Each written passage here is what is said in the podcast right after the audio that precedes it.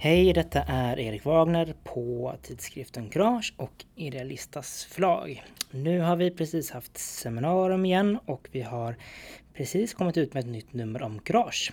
Eh, både samtalet och Courage handlar den här gången om pengar, pengar och pengar och om civilsamhällets finansiering. Eh, ni kommer alldeles strax få höra Charlotte Ryd ifrån FRI, Frivilligorganisationernas insamlingsråd och Hanna Kroksson ifrån LSU, Sveriges ungdomsorganisationer, som ska ge sina perspektiv på eh, på det här med eh, finansiering av civilsamhället. Eh, deras respektive organisation har ju väldigt olika medlemsorganisationer. Vilket gör att de har lite olika ingångar i det här med insamling och vilka frågor framöver som är viktigt för att säkra finansieringen av ideell verksamhet. Men innan jag släpper lös först Hanna och sen eh, Charlotte så vill jag slå ett slag för det här numret av Courage. Som innehåller ett tiotal olika texter och idéer. Eh, man kan bland annat läsa en text av eh, Susanna Alexius och Ola Signesson Larsson under rubriken Vad har ni för värden på kontot? Det är en text som handlar om pengars eh, sociologi kan man säga. Alltså vad, hur organisationer värderar olika sorters intäkter. Kan man göra olika kan man göra samma sak med olika sorters intäkter? Eller tänker man att vissa, till exempel medlemsavgifter eller gåvor från arv eller vad det nu kan vara, ska gå till en viss sorts verksamhet och andra pengar är mer fria? Eller vad det nu kan vara. Det finns också en intressant intervju med tre olika organisationer kring hur man tänker kring medlems och verksamhetsavgifter och vilken ideologi man har bakom sina olika ställningstaganden. Eh, det finns också en text om tionde principen som fortfarande verkar vara aktiv inom delar av den svenska frikyrkorörelsen. Det vill säga att man ger eh, pengar till sin församling eller eh, ända upp till en tiondel av sin intäkt. Och det finns en rad andra eh, fina texter om just pengar, pengar, pengar. Men nu kommer först Hanna och sen därefter Charlotte.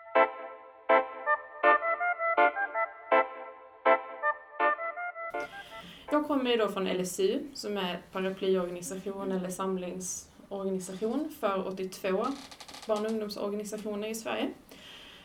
Vi samlar allt ifrån Svenska kyrkans unga, som vi har där borta, och som jag också kommer ifrån, till scouterna, till eh, Svenska muslimer för fred och rättvisa, till unga reumatiker och uh, unga med synnedsättning och flera andra organisationer. Så det är rätt så stor bredd på våra medlemmar. Vi har som studentråd och vi har Jag vill ha bostad på ny och så. Så det, det, det som definierar ungdomsorganisationerna är att de är av och för barn och unga. Och eh, i enlighet med de eh, kriterierna som vi har i våra stadgar som också är samma stadgar, eller samma regler som för att man ska få bidrag ifrån Myndigheten för ungdoms och civilsamhällesfrågor så ska bland annat 60 procent av medlemmarna vara mellan 6 och 25. Så det är ganska unga organisationer som vi jobbar med. De här frågorna fick jag till idag. Hur stärker vi civilsamhällets oberoende finansiering? Kan man använda alla intäkter till samma sak eller värderar vi olika? Medlemsintäkter, projektbidrag. Finns det någon ideologi bakom hur organisationerna finansierar sin verksamhet? Jag tänkte för att kunna liksom diskutera de här överhuvudtaget så behöver ni få en bild av hur finansieringen ser ut i ungdomsrörelsen. Så det kommer jag börja med att presentera. Ska vi se hur man gör öppen den här. Den. Så. Så hur stora är då ungdomsorganisationerna om vi tänker rent budgetmässigt eller omsättningsmässigt? Och då ser ni här att 52 procent är alltså min, har mindre än 3 procent, eller 3 miljoner i omsättning. Så de är ganska så små. Men vi har också ett par stycken, vi har 19 procent här som omsätter mer än 9 miljoner. Och det är liksom, då kan det vara allt ifrån 18 till 50 eller så. Det, men det är, en, det är en mindre del ändå. Ni får jättegärna fråga frågor förresten. Ja? Jag vill fråga, är det riksorganisationernas omsättning? Det är inte hela rörelsens? Nej, nej. Det här är de, de organisationerna som är medlemmar hos oss. Eh, och eh, Ja, alltså det är bra. Precis som att det ska vara de här 60 procenten mellan 6 och 25 så ska man också vara just en riksorganisation. Så man ska ha verk verksamhet i minst fem län. Man ska utgå från demokratiska grunder och jobba med mänskliga rättigheter på ett eller annat sätt. Så att, eh, ja. Här har vi då, det är många som säger att eh, inga unga vill engagera sig och att eh, det är svårt att få medlemmar till våra ungdomsorganisationer. det stämmer inte riktigt. Utan det som eh, vi ser här så ökar antalet organisationer som söker statsbidrag ifrån Myndigheten för ungdoms och civilsamhällesfrågor ganska så stadigt. Det är den stapeln som vi ser högst upp.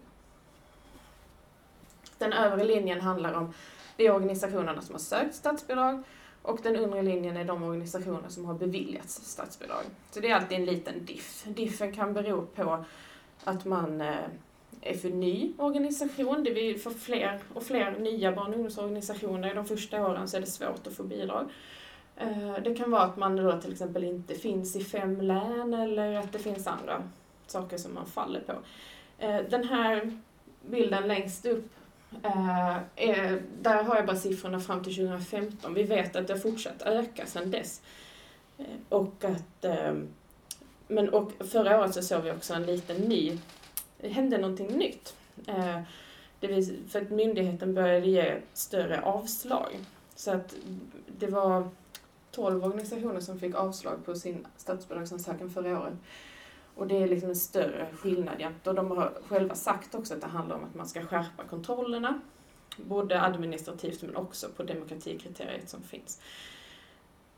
Vilket är något som vi har krävt ett tag, så att vi är glada för den utvecklingen. Men det gör ju också att det blir, det blir svårare för ungdomsorganisationerna kanske att leva upp till de kraven som finns. Eh, och samtidigt också så Eh, finns nu möjligheten att överklaga det här beslutet. Det har det aldrig gjort förut, utan i år är första gången som man kan överklaga. Och vi vet att minst tre av de här organisationerna har valt att överklaga. Så de processerna är inte färdiga än. Eh, I ungdomsrörelsen så man söker ju också, en sak som man söker för är hur många medlemskap man har. Och eh, där ser vi att det fanns en sluttande trend, men att den har vänt om man skulle räkna in de organisationerna som sökte förra året så ser man en ännu tydligare ökning. Så att det fortsätter att öka just nu och det är positivt. Tycker vi. Men statsbidraget har ju stått still. Så att en genomsnittlig organisation har förlorat 26 procent av sitt statliga stöd mellan 2006 och 2016. Eftersom att ungdomsrörelsen ökar så minskar ju de, de pengarna som man kan få in på samma ansökan. Så att eh, även om jag har en organisation och vi går stadigt framåt, vi får fler och fler lokalavdelningar, vi får fler och fler medlemmar, så kan ändå mitt bidrag krympa avsevärt från år till år, vilket är en stor del av det som liksom, det påverkar ju stressen i vår organisation ganska kraftigt. Många har tvingats göra väldigt stora omorganiseringar och eh, ja, det påverkar ju personal, förmågan att ha personal och sådär också såklart. Om man titt, den här tycker jag är väldigt spännande. Den visar just hur stor statsbidragsandel det är i den totala omsättningen för våra organisationer. Och nu ska jag se om jag kan förklara den här. Har ni sett en sån här låddiagram förut? En del har gjort. Eh, man kan säga att den här linjen som finns här, den står för på något vis att Eh, det finns alltså organisationer som finns här på skalan mellan alltså att man har helt och hållet beroende av sitt statsbidrag eh, och att man har någon annan form av eh, och sen så är det då den här lila rutan, den är hälften av alla medlemsorganisationer. Så när man, och den här vita linjen, det är medianen men om man tittar på medelandelen så är det alltså 51 procent av ungdomsorganisationernas kom, pengar kommer ifrån statsbidraget. Så det är en väldigt stor andel generellt.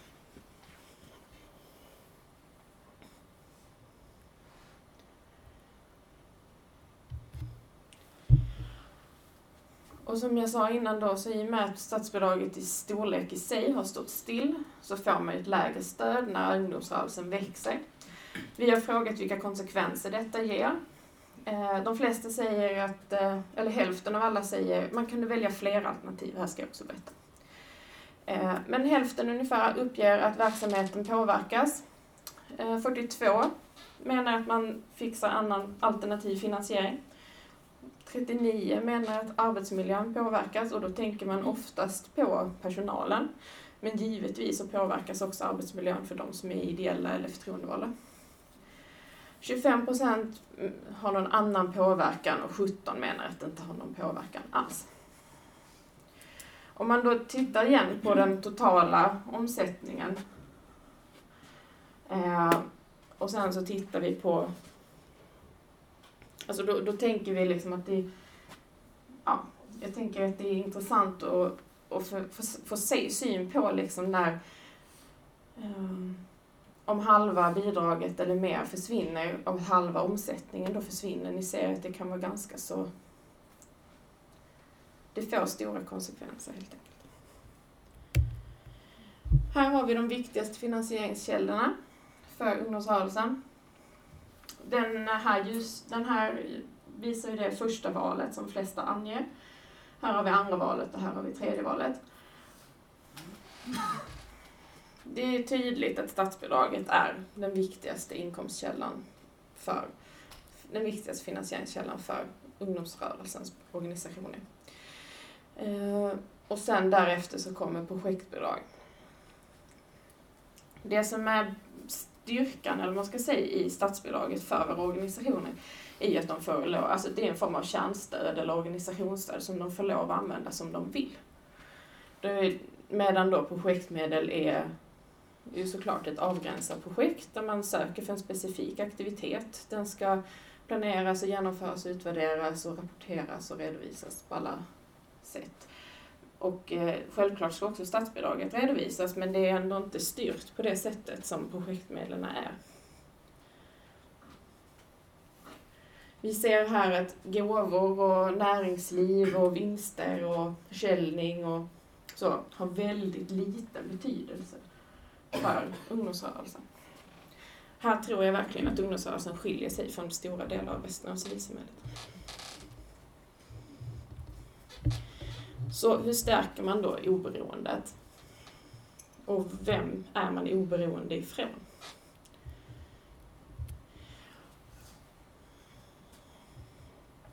Kan man alla, använda alla pengar lika? Det var en av huvudfrågorna för det här. Och det kan man såklart inte. Eh, projektmedlen är ju tänkta just för det specifika projekt som de är liksom, beviljade för. Eh, det gör att eh, själv, alltså jag, jag upplever att ungdomsorganisationerna är ganska duktiga på att vara mm. kreativa när det gäller att hitta projektbidrag och att också liksom hitta eh, saker som ändå gynnar deras syften. Det är, jag ser inte så många projekt, det pratas ibland också om så här skrämselprojekt som att ja men vi drog in det här projektet bara för att få lov att ha råd med den här grejen. Eh, jag tycker inte jag ser så mycket sådana projekt utan det är meningsfulla projekt som har med syfte och mål att göra. Definitivt, men, eh, men de är ju ändå avgränsade. Och de styr ju såklart verksamheten och får man in ett ganska tungt projekt Ponera att man får in ett arvsfondsprojekt till exempel, där man kanske får in en 2-3 miljoner per år. Har man då redan innan en omsättning som bara är 3, 4, 7 miljoner, så ger ju det enorm påverkan på organisationen. Och liksom viktar ju väldigt mycket. När det gäller medlemsintäkter så finns det inte så mycket medlemsintäkter. Jag ska se vad jag har lagt här. Det är ju en väldigt stor del av ungdomsrörelsen som har valt att plocka bort medlemskrav, medlemsintäktskrav. Eh, man har inga avgifter. Och om man eh, skulle införa det igen, för jag ser en sån diskussion, är det dags att ta in medlemsavgifter igen? Men då tänker man att det oftast bara skulle påverka så att det blir en tyngre administrativ börda, så det skulle nästan inte liksom, man skulle gå plus minus noll i princip på administrationen. Så att, eh, och det är det är ju igen då den här frågan oberoende. Jag tror att för många i ungdomsrörelsen så det som, är, det som man tycker påverkas mest det är ju ens tillgänglighet. Och att, då, att man har gratis medlemskap är en tillgänglighetsfråga. Man vill inte vara beroende av vuxna eller föräldrar. Eller man måste ju till viss del vara beroende av föräldrar när man är barn upp till 16 år. Men eh, sen så får man välja själv. Men man, man behöver eh, man behöver liksom ungdomsbidrag, alltså ungdomsrörelsen är ju ofta ett sätt just att, att vara sin egen, att ta makten över sin egen situation. Man har en, en styrelse, man har förtroendeuppdrag där man får möjlighet att faktiskt vara med och bestämma. Eh, någonting som man kanske inte upplever på så många andra arenor. Och då, eh, då blir eh, pengafrågan en, en tillgänglighetsfråga väldigt tydligt.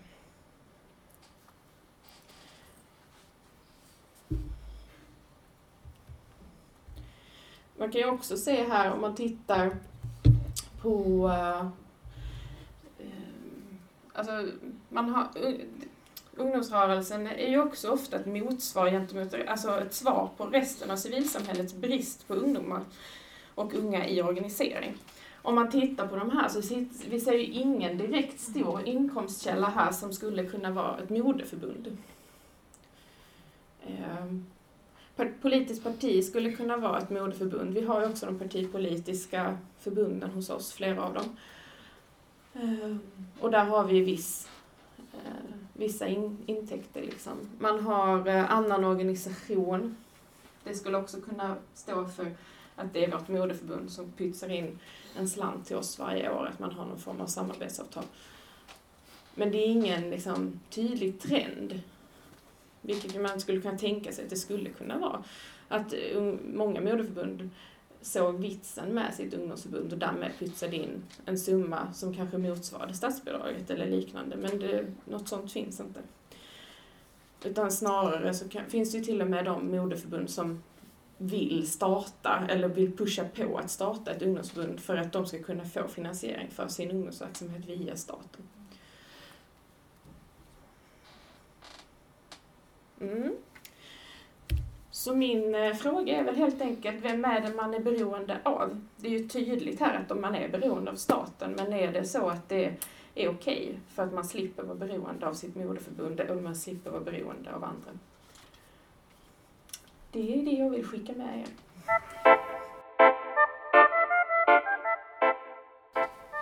Men nu, välkommen Charlotte. Tack, tack så mycket. Nu ska vi se, det var hög volym här. Vad spännande att få lyssna på dig. Och, eh, eftersom jag ska också ta upp lite statistik så kände jag direkt att eh, ni sitter på massa intressant data som eh, vi inte har tagit med tidigare när vi har tittat över finansieringen av ideell sektor. Så jätteintressant. Jag heter alltså Charlotte Ryd och kommer från FRI. Frivilligorganisationernas insamlingsråd eh, använder vi sällan, men FRI använder vi mer ofta. Och jag har varit eh, generalsekreterare här i ett halvår, sedan i september. Och vi jobbar ju med eh, finansiering via gåvor, donationer framför allt. Några av våra medlemsorganisationer är här idag. Ehm, och eh, jag ska börja med att prata bara lite kring den statistik som vi plockar fram och sen lite kring mitt resonemang kring oberoende eller inte i finansieringsfrågor. Jag har själv jobbat väldigt länge med gåvor och donationer, mycket med stora givare och stora gåvor. Så det är det jag brinner för själv. Men tycker det är väldigt roligt att få jobba i den här verksamheten som blir mycket mera, ja, driva mer politiskt och driva mer frågor på ett övergripande plan. Just det, pilarna var Så. Väldigt gul bakgrund, men jag hoppas ni ser vad det står. Ehm, var är du volontär och vad ger du till? Eftersom vi idag är här och pratar om civilsamhället så vill jag ändå börja i den här änden. Jag själv har tänkt då mycket på det här under lång tid eftersom jag jobbat i civilsamhället men jag tänker ännu mer på det nu när jag är på FRI. Och det här är min dröm att vi, ehm, nu när jag hälsar faktiskt på några här så börjar vi naturligtvis prata om var vi jobbar någonstans. Vi har inte pratat om var vi bor trots att vi är i Stockholm.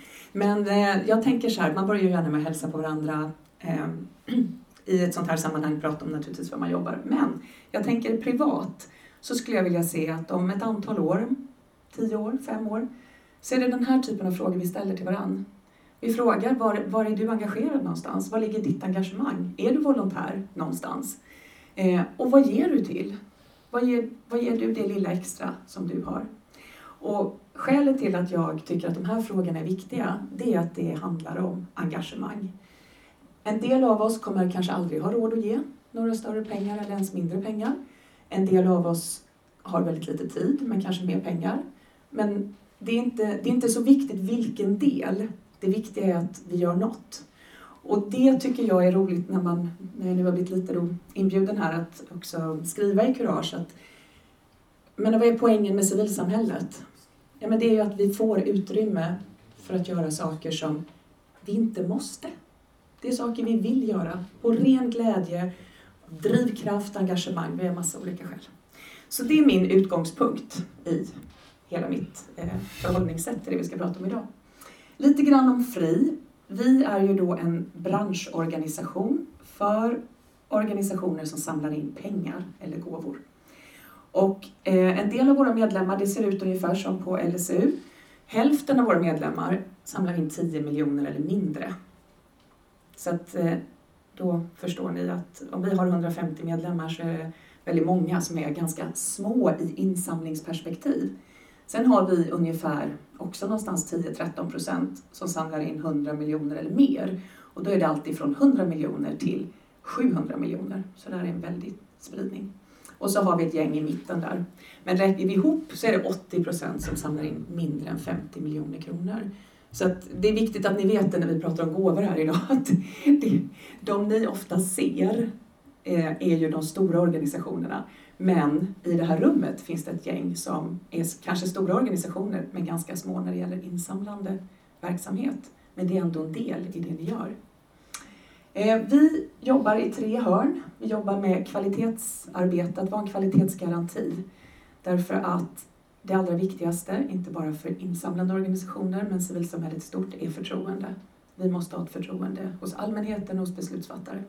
Så det jobbar vi mycket med. Jag hörde någon som nämnde kvalitetskoden. Har någon bakom mig? Ja. Vi har en kvalitetskod som våra medlemmar måste följa som handlar mycket om intern kontroll och styrning. Sen vill vi ha en kunskapsarena. Då eh, gör vi mycket utbildningar för våra medlemmar men vi eh, deltar också gärna i sådana här sammanhang där vi kan vara med och dela kunskap. Och det tredje är att vara en branschröst. Och ska jag lyfta några frågor där så kan jag ju säga det som jag håller på med nu, som, eller vi, men där Simon som sitter här från IOGT-NTO, får räcka upp handen, driver bland annat är en gemensam arbetsgrupp kring licensutredningen för spel och lotterier. Vi har tidigare arbetat med avdragsrätt för gåvor, det har handlat om moms på ideell second hand, det har varit alla möjliga frågor. Och det som jag ser att vi behöver jobba mer med, det är just att koppla ihop de här tre så att vi kan bli ännu starkare i branschrösthörnet. Så det hoppas jag vi kan göra. Vår ambition är att få fler människor att ge och att man ska öka förtroendet för givande och insamling. Och vårt uppdrag är att hjälpa våra medlemmar att samla in mer pengar. Det jag ska prata en del om idag, eller ta utgångspunkt i, det är en branschrapport som vi ger ut som handlar just om finansiering av ideell verksamhet. Ehm, till min stora sorg då så är väl typ det här sista exemplaret från förra året. Ni får gärna, det finns på nätet. Men vi kommer med en ny. I slutet, eh, mitten på maj, så kommer en ny rapport. Och där samlar vi data från våra medlemmar, SCB, vi gör en egen undersökning, Svensk insamlingskontroll och så vidare. MUCF, ja nu hittar jag ännu mer data hos er och sådär. Och, och vad vi ser där det är ju att det är svårt med data och fakta och statistik kring ideell sektor eh, i många sammanhang. Men just när det gäller finansieringen så är den inte tillräckligt bra. Och det är en fråga vi kan driva. Eh, för vi menar ju att okej, vårt fokus är gåvor, men vi är ju intresserade av det vi pratar om här idag. Hur finansierar man ideell verksamhet som helhet? Gåvor är ju bara en kanal och det är det vi ska prata om. Ehm, och jag pratade precis med min kollega Annika som sitter här bak, eh, som var på SCB igår eh, för att prata just om nationalräkenskaperna kring eh, ideell verksamhet kommer till några siffror där alldeles strax. Men vi konstaterar det. Ja, vi använder ju de siffrorna, men de är inte helt tillförlitliga för det täcker inte hela sektorn på ett rätt sätt. Och det är också som ni vet, en väldig variation. Allt ifrån bostadsrättsföreningar till små, små ideella föreningar. Och så att siffrorna, ja, på en aggregerad nivå är det bra, men inte när vi ska börja liksom ta hjälp av det själva. Mm. I vår rapport då så kan vi se att eh, ungefär 3% av hushållens konsumtion går till icke vinstdrivande organisationer, alltså ideell sektor. Och 0,3 procent ger man i form av gåvor. Så det är inte så himlans mycket. Och tittar man på den ökningen av den disponibla inkomsten sedan 2003 fram till 2014, för det är de siffrorna jag använder nu, så har den ökat med 55 procent. Men hur mycket man så att säga, lägger på ideell verksamhet har ökat med 33 procent. Så det betyder ju att vi har fått mer pengar, men vi har inte fått ta del av det. Oavsett om det är medlemsavgifter eller bidrag eller donationer eller vad det nu är. Eh, den här bilden är svårläst, så jag, den är mer, ni får se den som en eh, illustration. Men vad vi frågar om här, det är vilken är din allmänna inställning till ideella organisationer? Då säger 77 procent att de är mycket positiva eller ganska positiva. Och det har legat rätt stabilt de, de åren vi har mätt sedan 2013, tror jag det. Um, och jag är lite så här, jag tycker inte det är tillräckligt bra. 77 procent är positiva, eller ganska positiva. Så jag tror att vi har en del att jobba på. Och det är ju igen då, det är ju inte en branschgrej för fri, det är ju någonting för oss allihop. Och vi ställde i förra undersökningen lite frågor just kring hur man förhåller sig till begreppet ideell.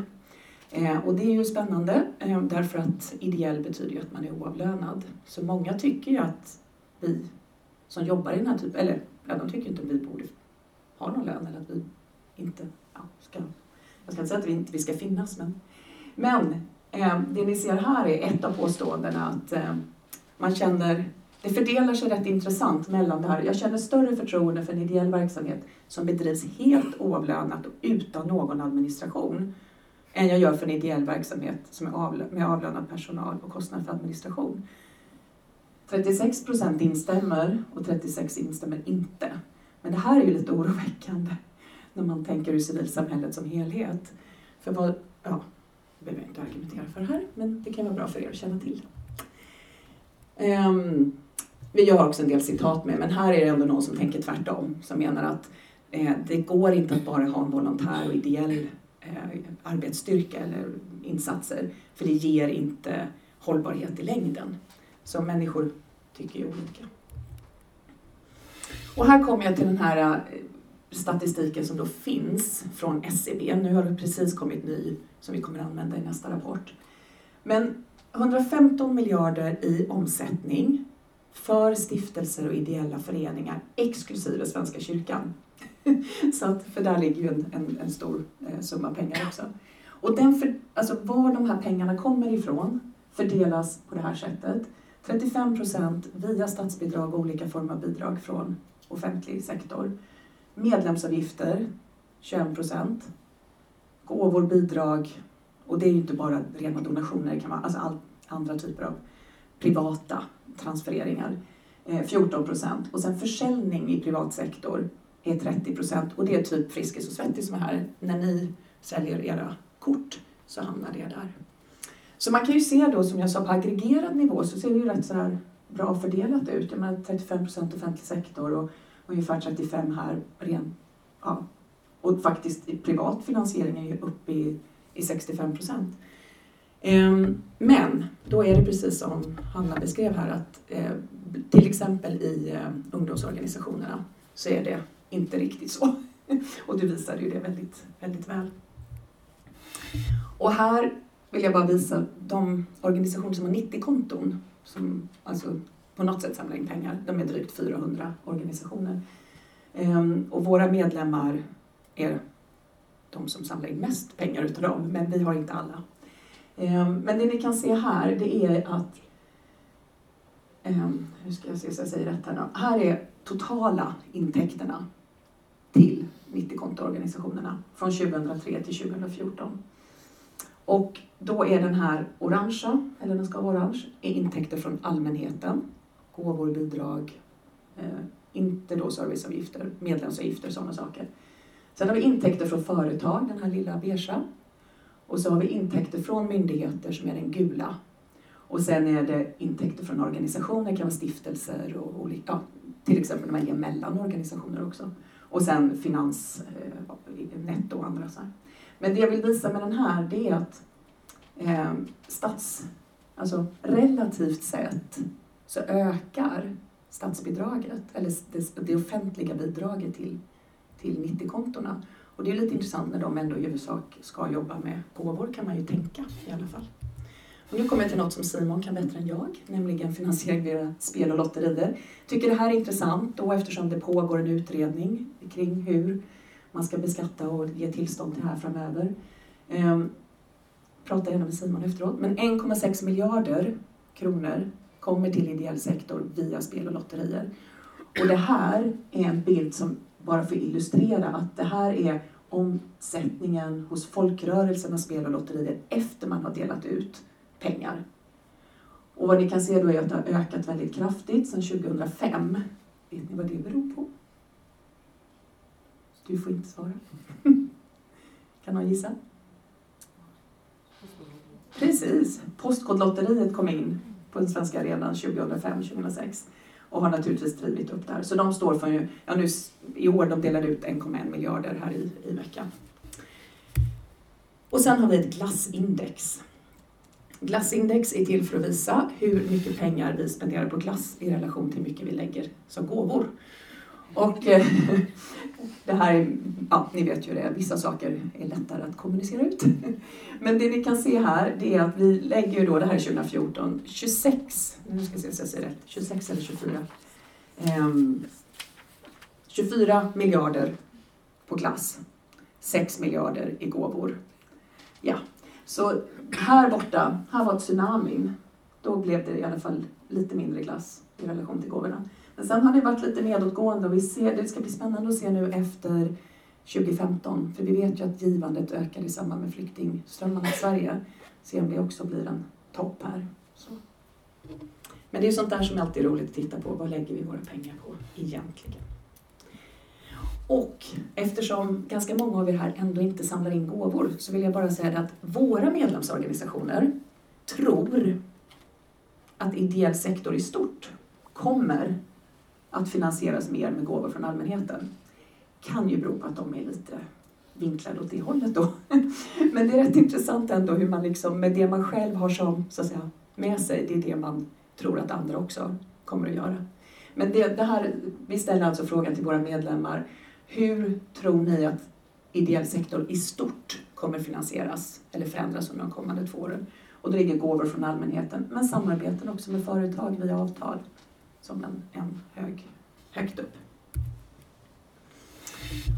Och då tänkte jag avrunda lite med att prata bara om hur jag resonerade i den här artikeln som jag har fått skriva till eh, eh Courage kring varför det är viktigt att våga prata om pengar. För å ena sidan eh, så är det ju så att vi pratar ju väldigt mycket om pengar, mest hela tiden.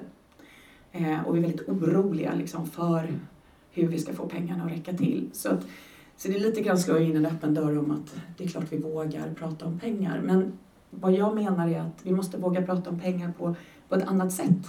Lite grann som jag tror att din ambition är här idag, Erik, att, att lyfta frågan eller bredda eh, frågan. Och då kommer jag tillbaka till att i civilsamhället, om vi nu ska vara den här frispråkiga, fristående, jämbördiga parten i samhället, Eh, där vi har ett eget berättigande bara för att vi är de vi är, inte för att vi är ett komplement till två andra sektorer eller tre om vi tar med familjesfären. Och vi faktiskt står för att kanalisera engagemang, vi står för att kunna både vara aktiv i samhällsfrågor eller bara organisera sig kring sitt intresse. Alltså allt behöver inte vara samhällsförändring. Och då tänker jag att ska vi vara både den här nageln i ögat och liksom kunna kliva fram och säga nu är det för jävligt. Men samtidigt vara jämbördig, att inte vi står där lite så här, ja men snälla ge oss pengarna liksom. Då måste vi prata om pengar och vi måste satsa på att få en mycket mer diversifierad men också stabil finansiering. Och vi kommer ju till diskussionen, för jag håller med liksom Man kan välja att vara beroende eh, av en part, men då ska det vara jäkligt medvetet valt. Eh, att man, man har bestämt sig för det och man vet att det är, liksom, det är den strategin vi har valt.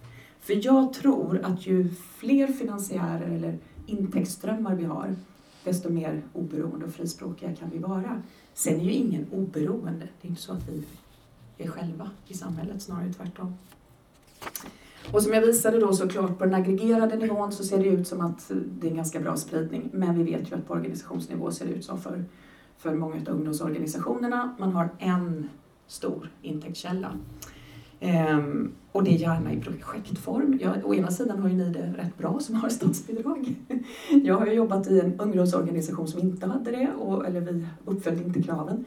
Ehm, vi hade andra intäktskällor men det var väldigt kommersiellt beroende. Det är slitigt det också, för man tappar en del av sitt ja, det här samhällsengagemanget när du hela tiden ska in och liksom agera på en marknad. Ehm, och det blir korta perspektiv.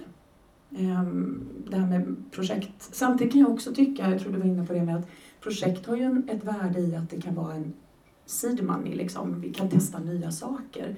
Men när hela verksamheten byggs upp att nu ska vi ha ett nytt projekt och vi ska formulera, alltså, vi får ingen långsiktighet, det blir osäkerhet i organisationen och vi får dålig arbetsmiljö. Ehm, korta anställningar, kompetensförluster och så vidare. Så därför måste vi prata om pengar och att vi måste prata, inte om att och vi behöver mer pengar, utan det är mer om att vi har en roll att fylla. Och det är den som både staten, andra aktörer, om man nu vill prata med näringslivet, men även inom organisationen, att det är den vi måste prata om. Och att vi måste prata om det strategiskt.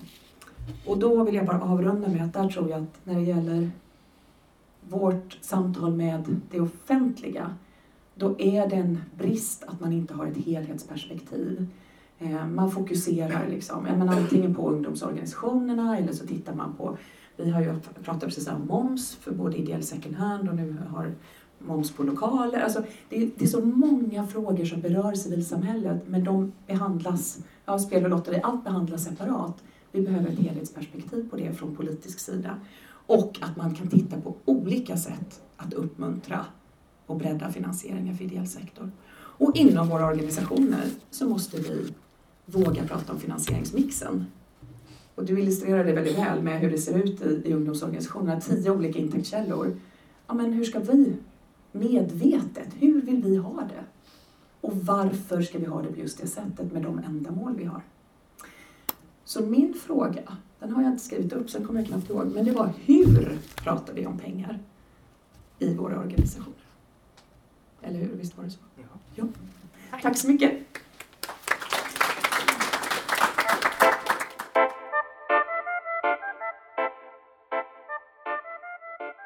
Det var Hanna från LSU och Charlotte ifrån FRI som hade sina respektive dragningar och vill man läsa mer om kurage och kanske prenumerera på tidskriften så hittar man all information på www.idealistas.se kurage. Alltså idealistas.se kurage. Ha det bra, hej!